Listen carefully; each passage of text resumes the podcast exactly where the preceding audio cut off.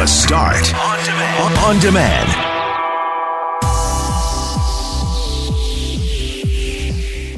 Hey, it's G Mac on behalf of Loren McNabb and Brett McGarry. It is The Start on demand.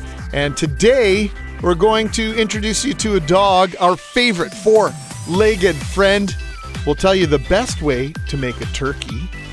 Yeah, I know, you already know, but you might want to listen to this and get some tips. And hey, do you remember that sign that appeared on the side of Garbage Hill earlier this year?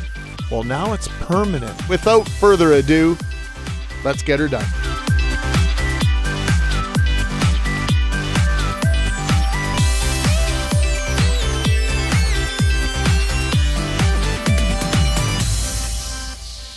Mackling, McNabb, Moore, Braun, Forche. Let's just imagine instead of having coffee, we're having Christmas dinner. And McNabb? I'm going to undo my pants. Why do that preemptively, Jeff? So someone's just getting up, what a visual. Thank goodness it's radio. That's all I can say. Thank goodness it is radio. My goodness. Okay, so if we belong? Like, let's do the Sesame Street thing. Like, 19 things are on the table. Which one of these things just doesn't belong here? Every Christmas, I can still see my dad, and I bet you he's doing it right now as he prepares for us all to come down. I can see him peeling with great difficulty the turnip. And then all the effort that goes into peeling it and then mashing it, and then my mom would... Then we would force us to put it on our plate, and everyone puts like the smallest possible dollop. Then there would be leftover turnips for days on end. Nobody likes them, and my mom's like, but the color, it really adds a nice color to the plate. That sounds familiar. Now, I've served meals, and I get the color thing, but I don't know, do some green beans or something like that. Talk your dad into mixing some carrots with the turnips. We had that as kids all the time. Mashed carrots and turnips. Yeah, it's really good. Carrots in the turnips? Carrots and turnips mashed together. Way to ruin the carrots. My whole thing is, have you tried that? I wouldn't try that. Kelly's genuinely angry. Have you tried it? That's not the question. Try that. So you don't even know what you're talking about. I'm the opposite with color. Anything that's orange or red or green does not belong on the plate for Christmas dinner. We just want shades of brown and beige. Yeah, turkey, potatoes, stuffing, buns, everything just drowning in gravy. Jeff, Braun and I don't always get along, but we get along very much when it pertains to food. That makes sense because I was going to say fruitcake, you know? It's got all those colors in it, and it's just I'm not a fruit. Yeah, well, I'm not. It's not dessert either. It's awful. Yeah, just you can leave that. You have one fan here, Kelly. Adam says mashed carrots and turnips. Yum. Oh yeah, no, they're good. Yeah. All right. And you know, I'm surprised none of you have turned your nose up at Brussels sprouts because they're generally not very popular. But you put bacon on Brussels sprouts. They're pretty good. And also, if you fry Brussels sprouts in balsamic. Vinegar. Mm-hmm. Oh, listen to man! Oh Kelly. Man! We do it in the oven with the balsamic vinegar, and we would do that and with the broccoli as well. Yeah, kids love it. We do the old shaken over the stove with the frying pan. We don't have it as often as we used to, but I can't think of anything that you don't want. That I don't want. Do you like the Christmas cake? I don't mind Christmas cake, yeah. I really don't like this conversation was supposed to be way more negative. This is I can keep going. I don't like the turnips. I don't like the Christmas cake. Cranberries? I don't get the cranberries. I don't hate them. Yeah, there's a lot of people that don't like cranberries, especially the jelly. Oh, I'm a cranberry guy. I like cranberries. Where do you put them on? Like, where do you put the cranberries for? On the turkey. Yeah, put a little bit on the piece of turkey, a little gravy. Yeah, and then the turkey and mayo sandwiches with a spread of cranberry the next day and the day after and the day after that. I don't get it. I don't get the cranberry. So what do you have for Christmas dinner then? Turkey, gravy, and potatoes? Is that it? Turkey, gravy, pepper, stuffing. Bun, butter. It's pierogies. Pierogies is on our list. Done. Oh, yeah. Beige. Mm-hmm. You don't have any sweet potato? What? No sweet potatoes? What are those? No cabbage? Like yams. Halachi? Yeah. No, somebody on the text machine says cabbage rolls, get those off the table. What are they doing there in the first place? Oh, they're a must-have. It's funny because cabbage rolls, I think it's either you're either in or you're out. Yeah, no, they're very polarizing. There's no doubt about that. Yeah, they're always on our Christmas table. Yeah. Here's a veggie I haven't heard mentioned in a long time since my Grammy's day. Parsnips.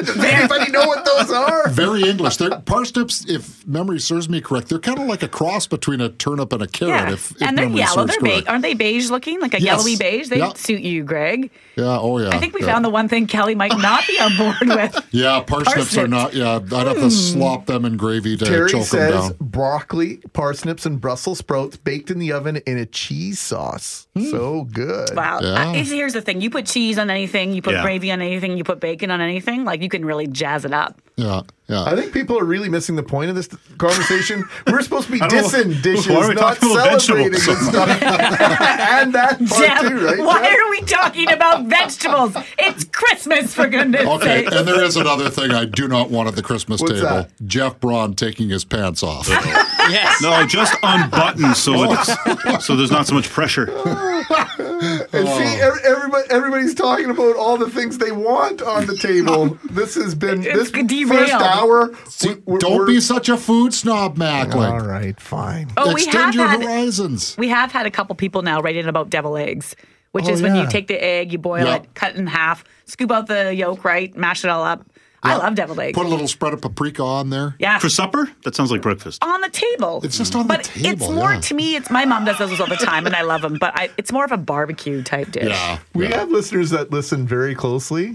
Someone just said, I know how to ruin cheese sauce for McNabb. Make it with marble cheese. That harkens back to our discussion last week. You are too right, Eve.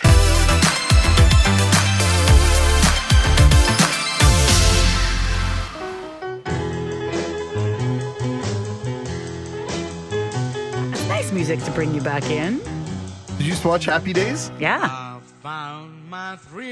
Richie Cunningham used to play this when he was getting ready for a date. Garbage Hill. Is that where you're going with this, Fortier? I'm playing the music. Yeah, this one's not me. Because I can't take credit for this one. On Happy Days, where did they go to make out? The dump. No. Oh. They went to Inspiration Point.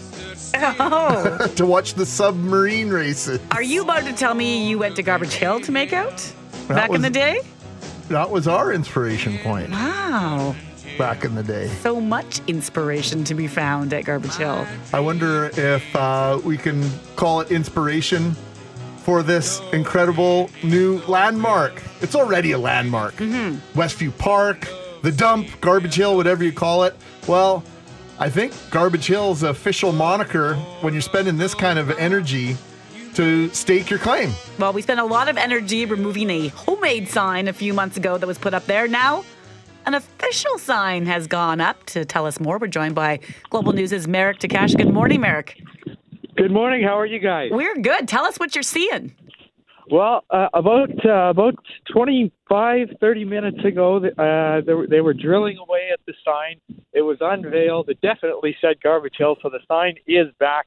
Right now, construction workers are just covering it up until the official unveiling at 9, but it is facing the train tracks just at the end of Wellington here. But yes, the sign is back, guys.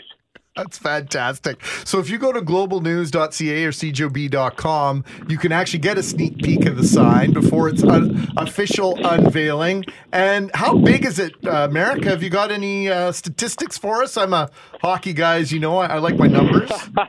Well, it's about, I would say it's up to my neck almost if I was standing right beside it. It is pretty large, larger than I expected. I mean, I wasn't around to see the last one, but this one definitely is cool and funny, to say the least. As we speak right now, they're just putting the final touches on the stabilizing bars, holding it up. They're drilling away and hammering away until the ceremony at 9. But it definitely is a chilly one out here this morning, guys.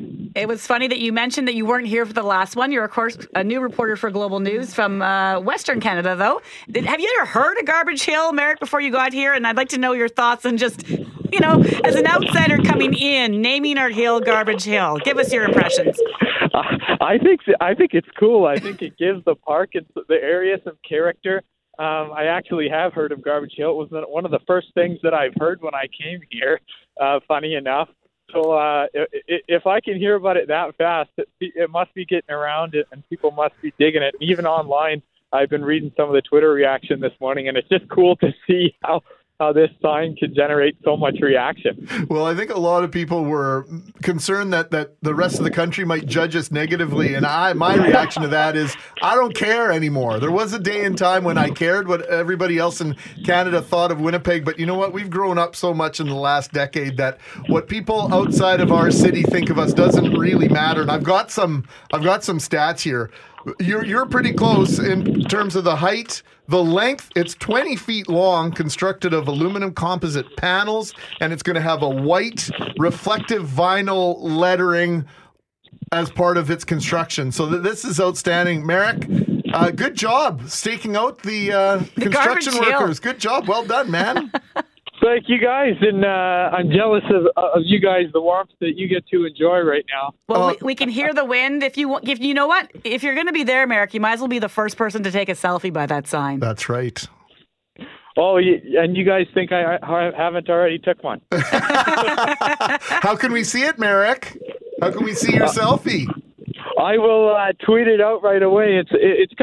It's hard to get a real good one because they have half of the sign covered up right now. Oh, and now it's fully covered up. So we blew your opportunity for the selfie. We appreciate this. We're talking to Global's Merrick Dakash from Garbage Hill, which now has an official Garbage Hill sign. Thanks very much, Merrick.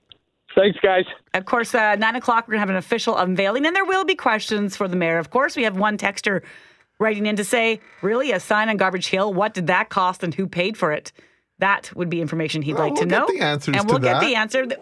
Please understand that what happened is that we had heard that this might be coming down the pipe, and so Merrick decided to sign up for the 6 a.m. assignment, which had him scouting out Garbage Hill to see if, in fact, an official city-approved, city-funded sign would be going up there. Mayor's unveiling it at 9 o'clock. We will be asking him, why now? Why did the first one get taken down? Yep. And, of course, what did we pay for this? Yeah, we are breaking this story right now, and someone saying... was also known as Makeout Mountain. Hadn't heard that one before. Keep your opinions coming. Mountain. Like Hill is... It's Manitoba. Hill is being generous, let alone calling it Makeout Mountain, but I like it. I like it very much. I'll never forget the time a couple of my buddies came in for a wedding from Vancouver, and it was my brother's wedding, and... They came in the southern way on the airplane, the approach on the southern approach, and they wanted to know what the big mountain was down on the south end of the city, and we couldn't figure out what they were talking about. So we went for a drive. It was the snow dump. Oh my gosh. The pile of snow. It's true, though. When I drive by that snow dump in, like, February or March... and the bulldozers is at the top. You're, like, high. Impressed by that. It is pretty impressive. Let us know. Are you impressed by a sign on Garbage Hill saying Garbage Hill? Let us know. 780-6868. Let's do it in stereo, baby.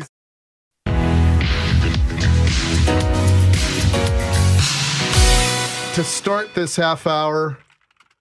The Premier of Manitoba says, and here's the headline, he will enforce fee on Indigenous cannabis retailers. Manitoba Premier Brian Pallister says his government will enforce a cannabis retailer's fee on First Nation store owners in the new year, setting up another potential clash with Indigenous leaders. The Progressive Conservative government is requiring all cannabis retailers to pay what it calls a social responsibility fee. The levy amounts to 6% of each retailer's total annual revenues starting in 2019. The annual fee is to be paid within 6 months after the year ends. Stores on reserves will not be exempt, according to the Premier. So to get reaction on what this might mean for some of those First Nations communities that have put up cannabis stores, we're joined by the chief of the Long Plain First Nation, which is in the Portage La Prairie area, Dennis Meeches. Good morning, Dennis. Good morning. How are you? We're very well. We talked to you not too long ago with some excitement about the opening of a cannabis store on Long Plain First Nation. At that point, had you had any discussions with the province about how this tax might be applied to First Nations communities? Well, initially we had... prior to the opening of the stores, there were some meetings with the province. And the first meeting, I think they were discussing a levy, and we challenged that. And I think the second meeting, they came out with this regulatory fee. So we believe that the province was looking at ways to try and skirt the issue of taxation We know what the PST and the GST mean in terms of application on reserves, but the responsibility fee, I'm not sure. The legal question is whether or not this would be a fee or a tax, and that would need to be determined. Well, let's talk about that for a second in terms of how different a tax is, because people might not understand about how different taxes are applied on reserves. So the PST, for example, is that paid by businesses on reserves? Yes, it is, if you're a non-treaty customer. Okay, but if you're a business, do you pay a fee to the province on anything else? Like I know tobacco, for example, is not taxed. No. And so what's the difference in your mind between, or is there a difference in your mind between cannabis and tobacco being sold on reserves? Well, we thought maybe they're fairly similar in terms of a commodity, right, a product. So we thought maybe the province would just follow the model that they have with the PST and rebate program with tobacco. But the province chose to go down a different path, which introduces a regulatory fee, which we're a little bit unfamiliar with. And that's why we need to look at the option of whether or not this actually may be a tax. And it's just a matter of protection of the treaty right, right? So we want to make sure we look at that. And I think in speaking to our legal counsels, they've also mentioned that this already may have been to the Supreme Court of Canada back in 1998 when there's a fee charged by the Ontario government on estates. So, and also the legislative process, whether or not that's actually been completed by the province.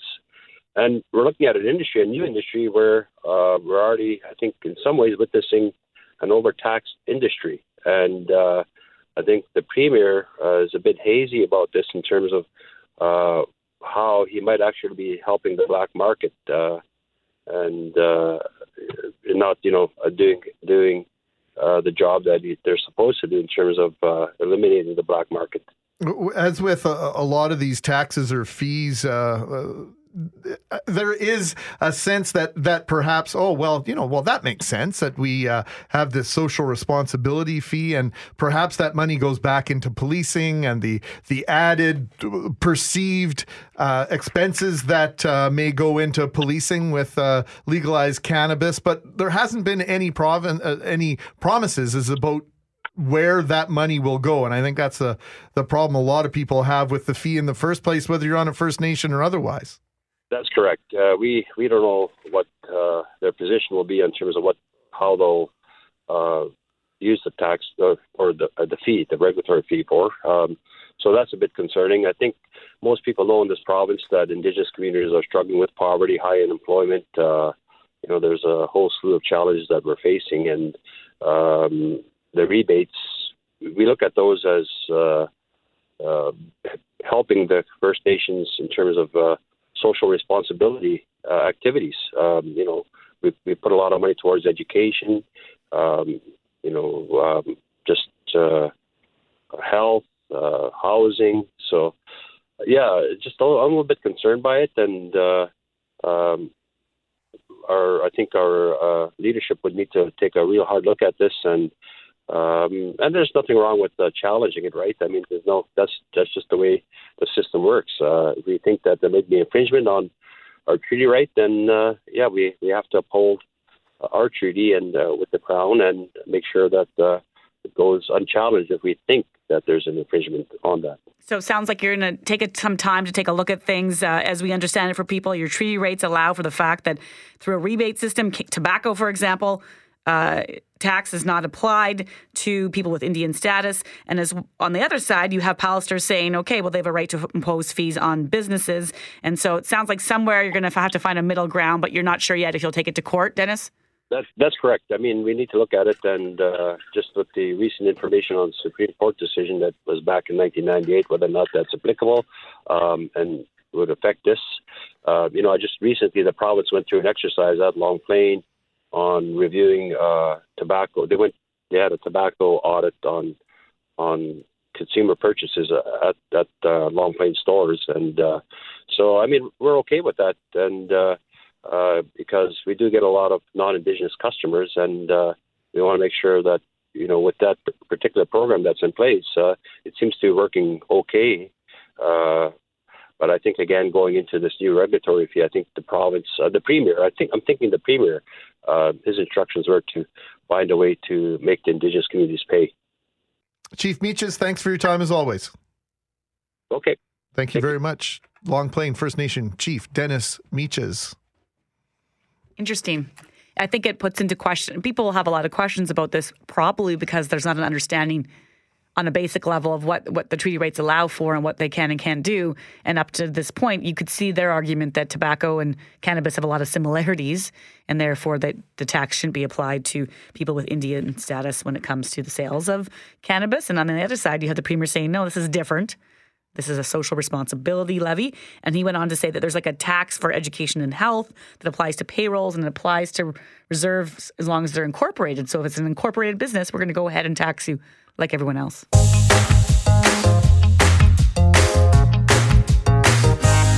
We've got a cute face in this house. Four-legged friend, our favorite four-legged friend and guest is in the studio. Rusty, the therapy dog, joins us now to celebrate being immortalized in the location most of us have met him, I suspect. George Ames is Rusty's dad and spokesperson.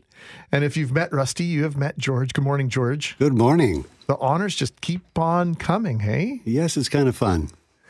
How long has Rusty and how long have you, in turn, has Rusty been dragging you, let's put it that way, to St. Boniface Hospital to do this therapy dog thing and to greet folks in such a special way? Well, it's just about 10 years. Actually, it's more officially 8, but we snuck in there for the first 2 years undetected. So, tell us about that. Yeah, well, like, that's what the truth. What made you want to do that? I ended up going to visit a friend's father who was not doing well, and we snuck in after dark, and maybe even on the weekends. And sooner or later, I got a phone call, and they said, "Some people want to see Rusty, and we don't even have him signed up on our program. Why not?" So I was forced to go down there, and they handcuffed me, and we signed a contract for the next, now over 8 years. So it has been fun. And yesterday, or the other day actually, when you call it immortalized, somebody called it memorialized, but he's still alive and well, so... I like my word better. You do, eh? This was more a dedication to Rusty, and I was thrilled to see all his fans yesterday look at the picture on the wall at St. Boniface Hospital, and it just...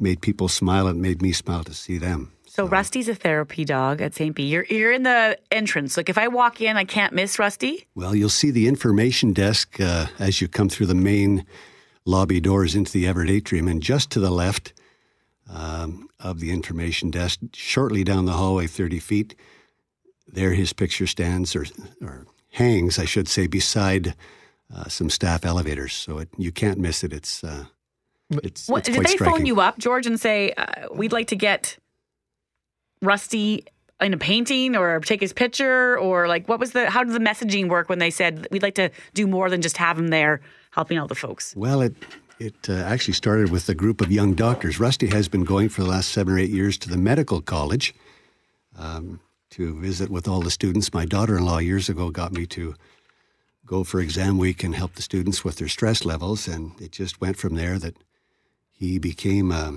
mascot of the medical school, the dental school, the pharmacy school, all those young, bright students that we once were. It was actually a group of young doctors who wanted to honor Rusty because they claim that he helped them get through medical school. So they chipped in almost $1,000 and had a portrait made. They wanted to hang it at their own medical college, but I talked them into doing it at St. B. And it just went from there.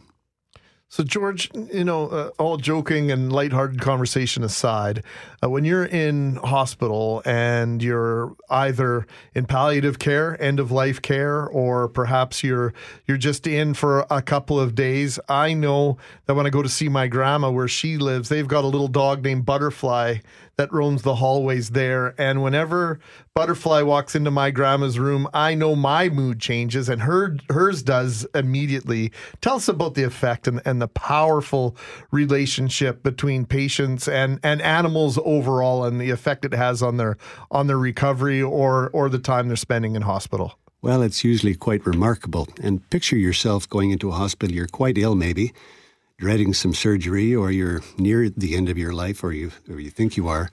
And a hospital can be quite an uncomfortable place if you're not feeling well. You're not at home with your favorite TV and so forth.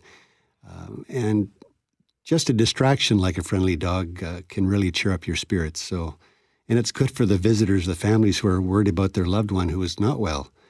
So it's just good all around. And even the staff who have a tough job at that hospital often, they need a little bit of cheering up as well. And the dogs, and we have about 10 there, not me personally, but there are about 10 partner or combinations that really help out a lot.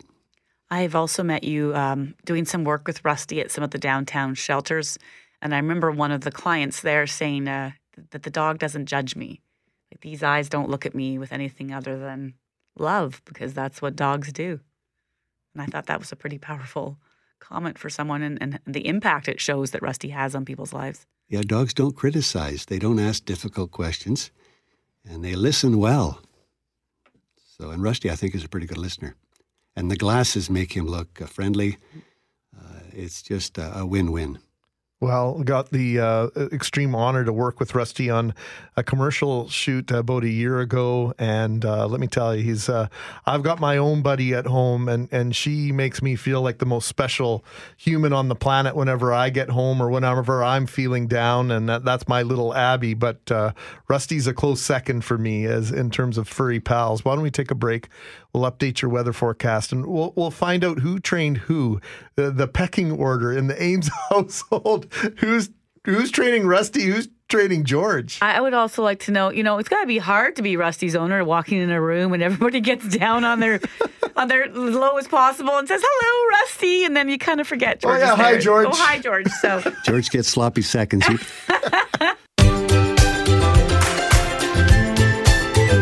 Never have as much time as we'd like to have with Rusty and Rusty's dad, George, in the studio. We just learned Rusty is 16, so he's trying to take a nap in the corner, but I keep bugging him because he's so darn cute. He's so beautiful. You'll know Rusty if you've ever been to St. Boniface Hospital in the Everett Atrium. He's a therapy dog there. He's just really an outstanding ambassador for the hospital. And he was immortalized earlier this week with a painting generously donated and do we say curated? What is that word? When somebody, commissioned yeah. By the folks at the students at the dental college and at the medical college. Did you pose for a photo, or did they paint it from a photo of him? The artist from Ottawa, Gail McGregor, who's a pet portrait artist, her specialty, from 3 different pictures, she came up with this version. Interesting. So it wasn't a photo brushed up. It's a real painting that she concocted. Like, it came up with exactly. It. I was trying to picture Rusty sitting there still for several hours at a time, and I wasn't sure how that. If any dog could do it. Yes, he's so good with patients. He's very patient with the patients and everyone else. But gosh, I couldn't sit still for 25 minutes, let alone several hours. So at what point did you realize, that Rusty was special and maybe had this volunteer gene in him, George, and the whole idea of training him to do all the things he does, that's got to be a ton of work. Well, he did come from a humble beginning, but I think he soon appreciated that he had a decent home, 2 meals a day, and he didn't want to go back to the shelter. So we made a deal. And I think I went to the library to get a book on how to train a dog properly, and there's all kinds of theories. But basically, I tried to let him know that I was willing to be the guard dog, and he didn't have to. So that's the way my wife had trained me, so I knew how to do it. Anyways, he realized that I was tougher and stronger, and I didn't say meaner, but that I was willing to lead, and he was soon willing to follow. And I think a dog has to know. They're pack animals. In the wild, going back centuries, the Lobo wolf would pin all the young pups down on the ground and say, "Look, follow me, I'll show you where the best herd of deer are," And a dog wants to be led as well somewhat. Would all dogs make good therapy dogs? Or do you think there's something pretty unique here when it comes to the connection he's been able to make with so many people? Very good question. And I don't know if I know the real answer to that, but I think every dog has potential. Some dogs are more relaxed. Maybe it's the breed. Maybe it's the way they've been trained. I don't know. But Rusty is a passive personality, I guess. He's got that cute face. The glasses make him look intelligent and friendly. And it just seems to work. George, you are a genuine treasure. Thank you for doing what you do. I know Rusty gets all the credit and all the accolades and the adulation, but thanks for what you do. You spend so much time in the community giving back, and I know you're going to take a little bit of a break, get out of the cold for a bit, and we just wanted to bring you in and thank you so much for doing what you do. My pleasure.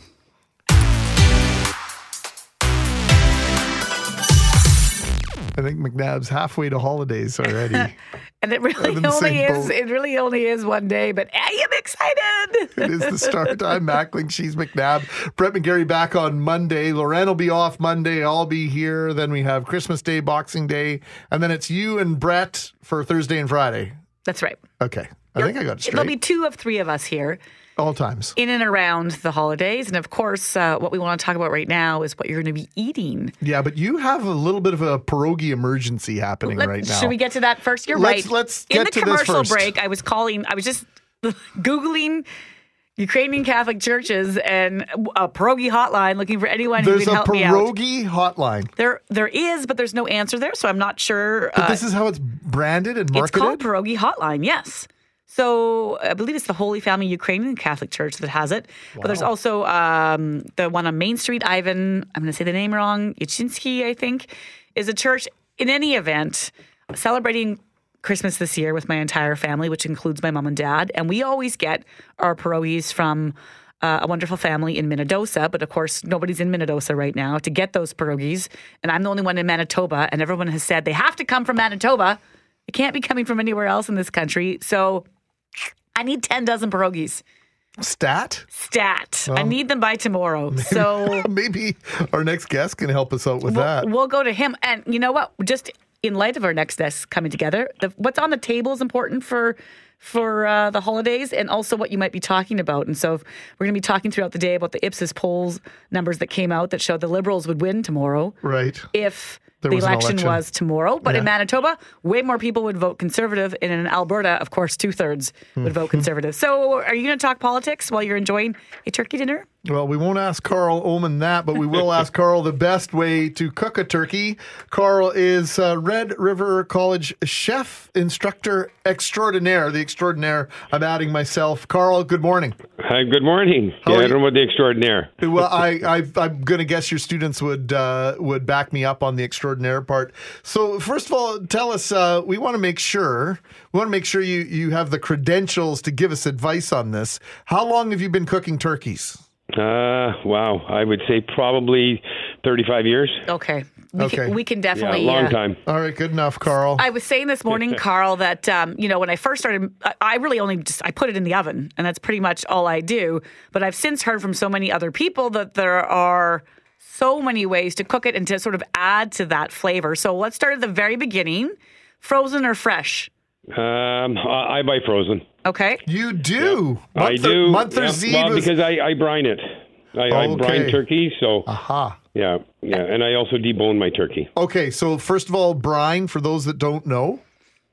Is usually a salt, sugar, garlic. I've done some herbs, some lemon, orange peel. It's a salt solution, probably 5%.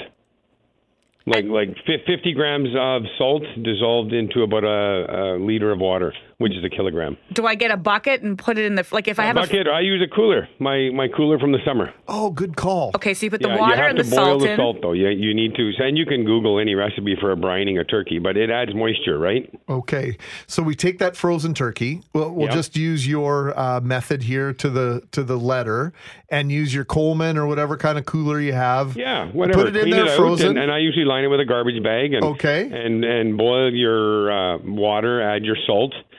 And it has to be cold brine, though. You can't use hot. Okay. So generally we would add ice to it, or you would just have to let it cool down and then use it. Now, what's the concern there? Is that a food safety issue with it being hot? What's the deal? Well, no, you don't want to put boiling hot water on a turkey and then let it sit for, 10 or 12 hours. Okay, so that's about how long the process, the thawing out process? You can go overnight, so you can go a couple of hours. Okay. It injects moisture. Okay, and so how long does it take? Like, how much lead time? When should I be taking out that turkey if it's frozen? I pulled mine out this morning. Oh, really? And when are you going to cook it? Are you going to cook it Christmas Eve? I'm doing it on Tuesday. Oh, and so you keep it out that long? Oh, it's going to take 4 or 5 days to defrost in the fridge. Yeah, no, so I want it ready for Monday so I can brine it for Tuesday. Okay. Oh, all boy, right. I gotta be all thinking the things ahead. We're listening. All the things we're learning by listening. Yeah. Okay. My cabbage rolls also. My cabbage came out of the freezer today, too. Oh, yeah. We don't want to talk about halapchi. I'm just going to get everybody hungry. No, you got to make them, right? Oh, yeah. I buy them. I freeze my cabbage. Oh, there you go.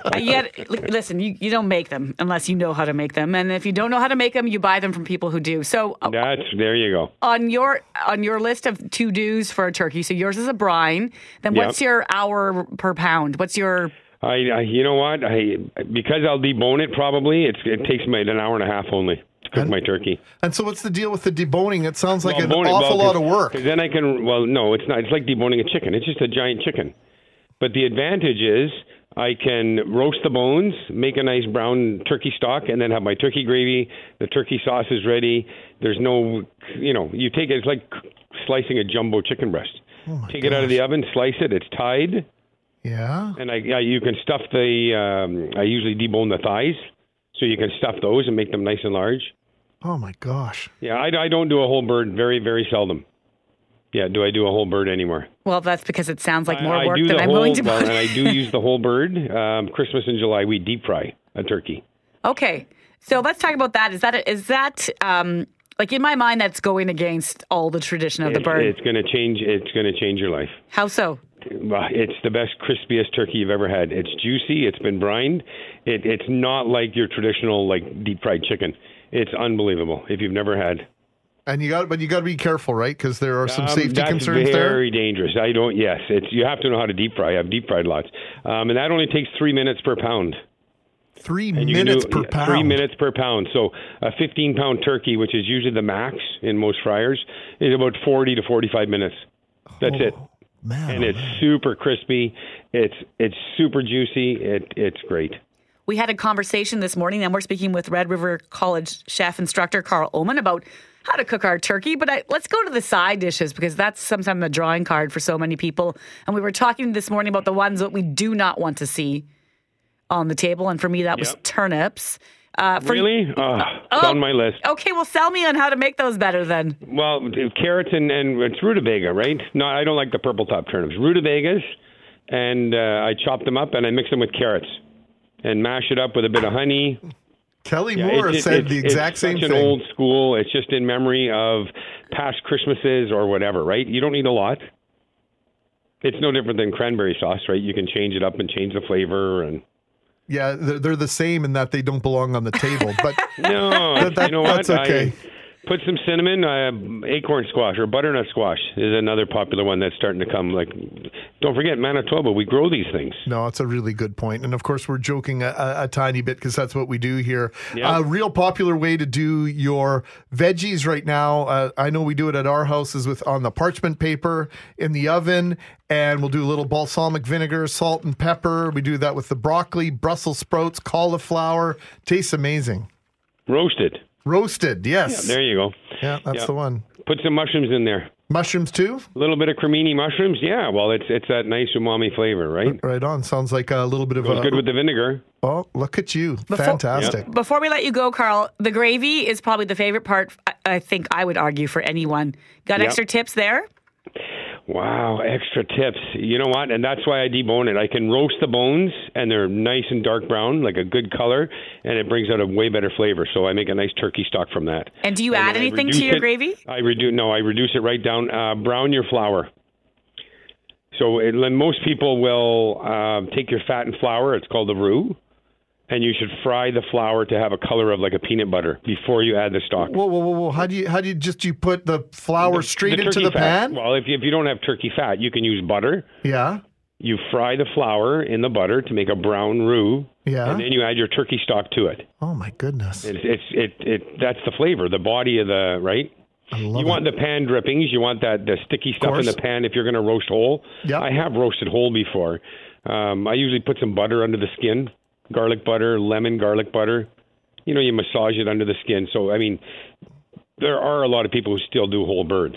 For sure. And the mayo massage thing, you ever done that one on top of the bird? No, but it's a fat. Why not? All right. I'd be concerned about the eggs if you massage it because there's eggs in there. Not that it's for, for bad, but eggs may get clumpy. Okay. I put a mayo on a fish. So safe food handling tip, Carl, before we go, with regards to when can I safely put my food in the fridge? Once it's, when it's hot, how do you handle that, whether it's a turkey or any other food? For leftovers, you mean? For leftovers, yeah. Well, it's nice and cold outside in Manitoba. If you want, you can wrap it and set it outside somewhere, cool it quick. But cool it in the fridge unless you're putting a lot. The fridge is much cooler than air temperature, right? So the fridge will cool small amounts of food fairly quick. So it's okay, like, say I'm taking something out and I want to serve it the next day, because I know a lot of people are cooking their turkey, say, on Christmas Eve, and then they're going to serve it the next day. So it comes out of the oven. Do I put it straight outside if that's my freezer? Yeah, no. What do I do? I guess if that's your freezer, yes. Make sure you temperature the turkey's cooked, 170, right, at the thigh. Yep. Always go to the darkest part or the thickest part. I don't cook my turkey the day before, so I guess if that's your way of doing it, I would cool it a little bit on the counter, and then I would get it in the fridge. Good stuff, Carl. It's going to take a long time to cool, though. Don't forget, it's hard to get. It took a long time to cook. It's going to take a long time to cool. Fair enough. So you want to rapid cool it. So outside is minus whatever is much better than working your fridge that hard to put a great big turkey. Makes a lot of sense. And quickly, before we let you go, we had a listener text in to say they missed the first part about the proportion for brine. So again, what would they do? It's 5% salt solution. So 5%. So if you need 5 liters of water, you need 250 grams of salt. Got it. Great, 5%. So 50 grams per liter. Are you available Tuesday to come on over and just maybe do this? Yeah, sure. I always tell people, you can find my house, you can come for dinner. Merry Christmas, Carl. Thanks for this. Same to you. All right, Carl Ullman, one of our friends from Red River College. He's the instructor in the culinary arts program over there. So, gotta love it. Hey, thanks for listening to The Start Podcast. We are available on Apple Podcast, Google Podcast, wherever you find your favorite podcasts. Subscribe now and never miss an episode. And if you like what you hear, rate the show, tell us what you think, and hey, even tell a friend about the podcast. Be sure to follow us on Twitter and Instagram. Greg is at GMACWPG, that's GMACKWPG. I am at Brett McGarry, BrettMegarry, and Loren on Twitter is at McNabb on Global, and on Instagram at McNabb on CJOB. Talk soon.